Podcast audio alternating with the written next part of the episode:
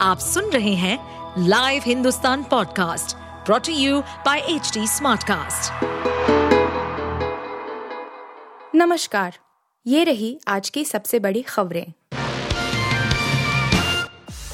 दिल्ली कूच को तैयार किसान, सरकार को सुबह 10 बजे तक का दिया अल्टीमेटम किसानों ने 13 फरवरी को दिल्ली कूच का ऐलान किया है। इस बीच सोमवार को चंडीगढ़ में तीन केंद्रीय मंत्रियों और किसान नेताओं के बीच दूसरे दौर की अहम बैठक हुई। केंद्रीय मंत्रियों और किसान नेताओं के बीच मीटिंग अब खत्म हो गई है। एमएसपी और कर्ज माफ़ी की मांग पर किसानों ने केंद्र सरकार को मंगलवार सुबह 10 बजे तक का अल्टीमेटम दिया है। बैठक के बाद किसान संगठन के नेताओं सरवन सिंह पंधेर और जगजीत सिंह दलेवाल ने मीडिया से बात की। उन्होंने कहा कि केंद्र सरकार 8 फरवरी से आगे नहीं बढ़ी है। अब हम अपने साथियों के साथ बात करके दिल्ली की तरफ़ आगे बढ़ेंगे।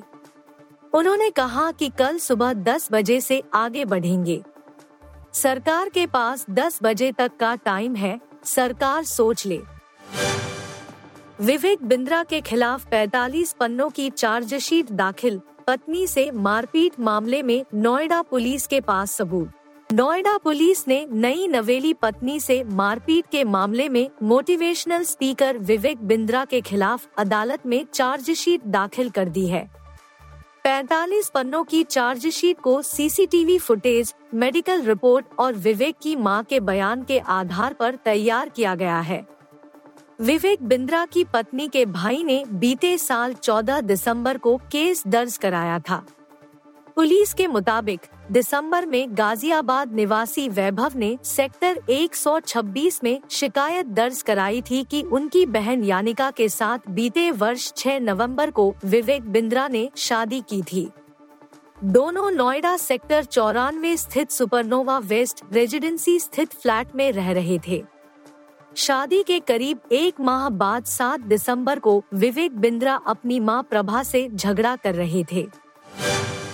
रेहान अहमद को फिर से एयरपोर्ट पर रोका गया। गलत वीज़ा के साथ की भारत में एंट्री। इंग्लैंड के युवा लेग स्पिनर रेहान अहमद को फिर से वीज़ा की वजह से भारत में परेशानी हुई है। उनको सोमवार को राजकोट में इंडियन इमिग्रेशन ऑफिशियल्स ने रोक लिया गया। क्योंकि उनके पास एक सिंगल एंट्री वीज़ा पाया गया था। इससे पहले उनको भारत में एंट्री नहीं मिली थी और वे पहले टेस्ट मैच के लिए उपलब्ध नहीं थे।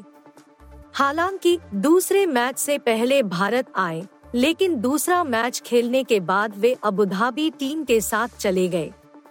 अब जब वे फिर से टीम के साथ लौटे हैं तो एक बार फिर से उनके साथ वीज़ा की समस्या खड़ी हो गई है। पेटीएम के शेयरों में आई भारी गिरावट से छोटे निवेशकों को लगा तगड़ा झटका। पेटीएम पेमेंट्स बैंक पर प्रतिबंध के बाद उसकी मूल कंपनी वन सत्तानवे कम्युनिकेशन के शेयरों में गिरावट से छोटे निवेशकों को भारी नुकसान हुआ है। खुदरा निवेशकों ने दिसंबर तिमाही के दौरान पेटीएम में अपनी हिस्सेदारी पिछले तीन महीनों में आठ दशमलव दो आठ परसेंट ऐसी बढ़ाकर बारह दशमलव आठ पाँच परसेंट की थी। यही नहीं, कंपनी की इक्विटी पूंजी में दो लाख रुपए तक पैसा लगाने वाले छोटे निवेशकों की संख्या पिछली तिमाही के नौ लाख नब्बे हज़ार आठ सौ उन्नीस थी, जो तीसरी तिमाही में बढ़कर दस लाख से अधिक हो गई।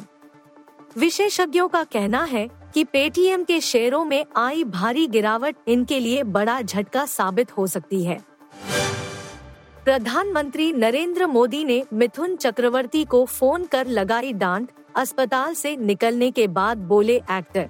अभिनेता मिथुन चक्रवर्ती ने अस्पताल से छुट्टी मिलने के बाद कहा, कोई समस्या नहीं है। मैं बिल्कुल ठीक हूँ। बस मुझे अपने खान पान पर नियंत्रण रखना होगा। मैं जल्द ही काम करना भी शुरू कर दूँगा। शायद कल से ही। मिथुन ने ये भी बताया कि रविवार के दिन उनके फ़ोन पर प्रधानमंत्री नरेंद्र मोदी का कॉल आया था और उन्होंने उन्हें इस बात के लिए डांटा कि वह अपने स्वास्थ्य का ख्याल नहीं रख रहे हैं। आप सुन रहे थे हिंदुस्तान का डेली न्यूज़ रैप, जो एच टी स्मार्ट कास्ट की एक बीटा संस्करण का हिस्सा है। आप हमें फेसबुक ट्विटर और इंस्टाग्राम पे एट एच टी या podcasts@hindustantimes.com पर ईमेल के द्वारा सुझाव दे सकते हैं। इस पॉडकास्ट पर अपडेटेड रहने के लिए हमें फॉलो करें एट एच हम सारे मेजर सोशल मीडिया प्लेटफॉर्म्स पर मौजूद हैं। और ऐसे पॉडकास्ट सुनने के लिए log on to W W W dot H D Smartcast dot com